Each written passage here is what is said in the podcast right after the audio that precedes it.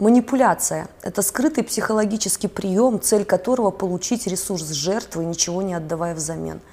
И к использованию манипуляции в отношении себя надо относиться как к ограблению. Когда мошенник, применив гипноз, забирает у жертвы кошелек, на него можно написать заявление в полицию. А когда пикапер, используя тот же метод, через три часа знакомства получает секс, нет. И не только секс – Манипулятор получает бесплатный труд, деньги, связи, клиентов, популярность и многое другое. И в том и в другом случае жертва отдает свой ресурс сама. Почему грабителей мы опасаемся, а манипуляторов нет? Почему в 21 веке мы до сих пор верим в то, что манипулируют кем угодно, кроме нас? Откуда этот преступный оптимизм, из-за которого мы летим, как мотыльки на огонь? Один из самых частых вопросов, задаваемых мне – почему манипулятор манипулирует – Ответ на этот вопрос лежит на поверхности. Почему грабитель грабит? Им движет желание иметь быстро то, что есть у жертвы, ничего не отдавая взамен. Но со временем он не способен остановиться по нескольким причинам. Причина первая – адреналиновая зависимость. Я не раз говорила о том, что у человека есть два базовых инстинкта – самосохранение и размножение. Однако многие специалисты склоняются к мнению, что есть еще третий – инстинкт власти.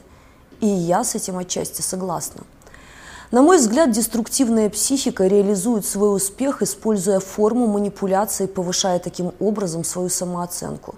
Манипулятор чувствует себя всемогущим кукловодом, который точно знает, как устроена жертва, и пользуется этим, чтобы получить результат.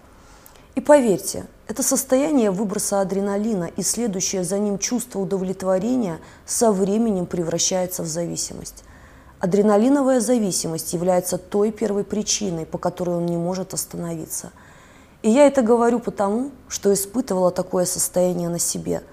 Для того, чтобы разобраться в манипуляции, мне пришлось стать жертвой и побыть кукловодом. Это действительно захватывает – Разница лишь в том, что самодостаточная личность все равно испытывает дискомфорт. Собственно, поэтому я отказалась от манипуляции, а игроки нет. Почему? Потому что у них отсутствует эта самодостаточность. Об этом чуть позже. Вторая причина – использование ресурсов жертвы. Теперь посмотрим, что происходит дальше. Наш адреналиновый наркоман жаждет нового уровня сложности. Он учится управлять жертвой – Отношения превращаются для него в ресурс для продвижения. Причем не подумайте, что он альфонс или содержанка. Есть 101 способ заставить жертву сделать все самостоятельно, а манипулятор еще будет приговаривать. «Ну ты же сама попросила». Самая частая форма манипуляции состоит из нескольких этапов. Создание образа, рассказ о его цели и мечте, история о том, что ему никто никогда не помогал, и, конечно же, отказ от желаемого – ну, не забудьте морковку для жертвы. Что ты? Мне ничего тебе не нужно, я все сделаю сам. В этот момент твой ум говорит, нужно ему помочь. И при этом подставляется морковка, мотивация для тебя.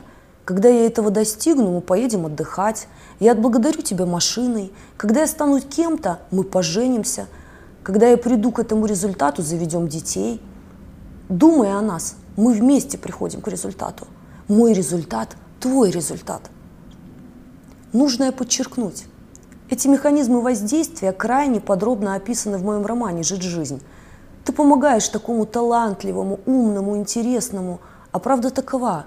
У профессиональных манипуляторов есть десятки жертв, которые что-то для них делают.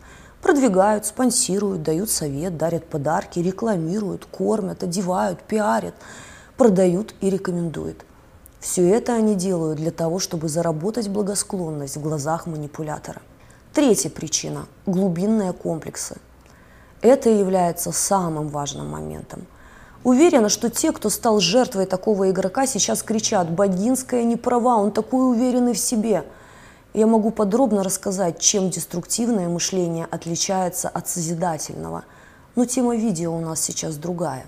Скажу одно – Главный показатель самодостаточного человека – он никогда не будет относиться к другому хуже, чем к себе. Все остальные формы поведения являются определением наличия комплексов. И применение приемов манипуляции в отношении других лиц – явное подтверждение наличия глубинных комплексов. Терминология пикапа использует понятие ТФН – Типичный фрустрированный неудачник. Так они называют своих адептов до прихода в пикап. Согласна на тысячу процентов. Есть только одно «но». Если ты дашь обезьяне молоток и научишь ее забивать гвозди, от этого она в человека не превратится. И это есть истина. Пикап-семинары и другие технологии манипуляции не учат разбираться в себе, они учат забивать гвозди. Но при этом обезьяне внушили, что пока она держит в руках молоток, она человек, и она в это поверила. Но в то же время очень боится перестать стучать молотком, потому что ею руководит страх. А что, если перестать забивать гвозди? я опять стану обезьяной. Поэтому манипулятор становится заложником собственных знаний. С одной стороны, это адреналиновая зависимость, с другой – страх. Только не начинай их жалеть, потому что здоровая психика будет разбираться в себе, а нездоровая будет лупашить молотком тебя в надежде, что когда ты станешь обезьяной, он будет точно убежден, что он человек. И он, между прочим, прав, что боится – Потому что если он снимет свой костюмчик идеального героя или героини, ты забудешь о нем очень быстро. Поэтому, когда обезьяна встречает человека, она достает молоток и превращает тебя в обезьяну. А потом идет к следующей. Потому что человеком она себя чувствует только тогда, когда бьет молотком. Смотрите более подробное видео на эту тему по ссылке в описании. Ставьте лайки и подписывайтесь на канал. И помните, что знание – ваша самая лучшая защита.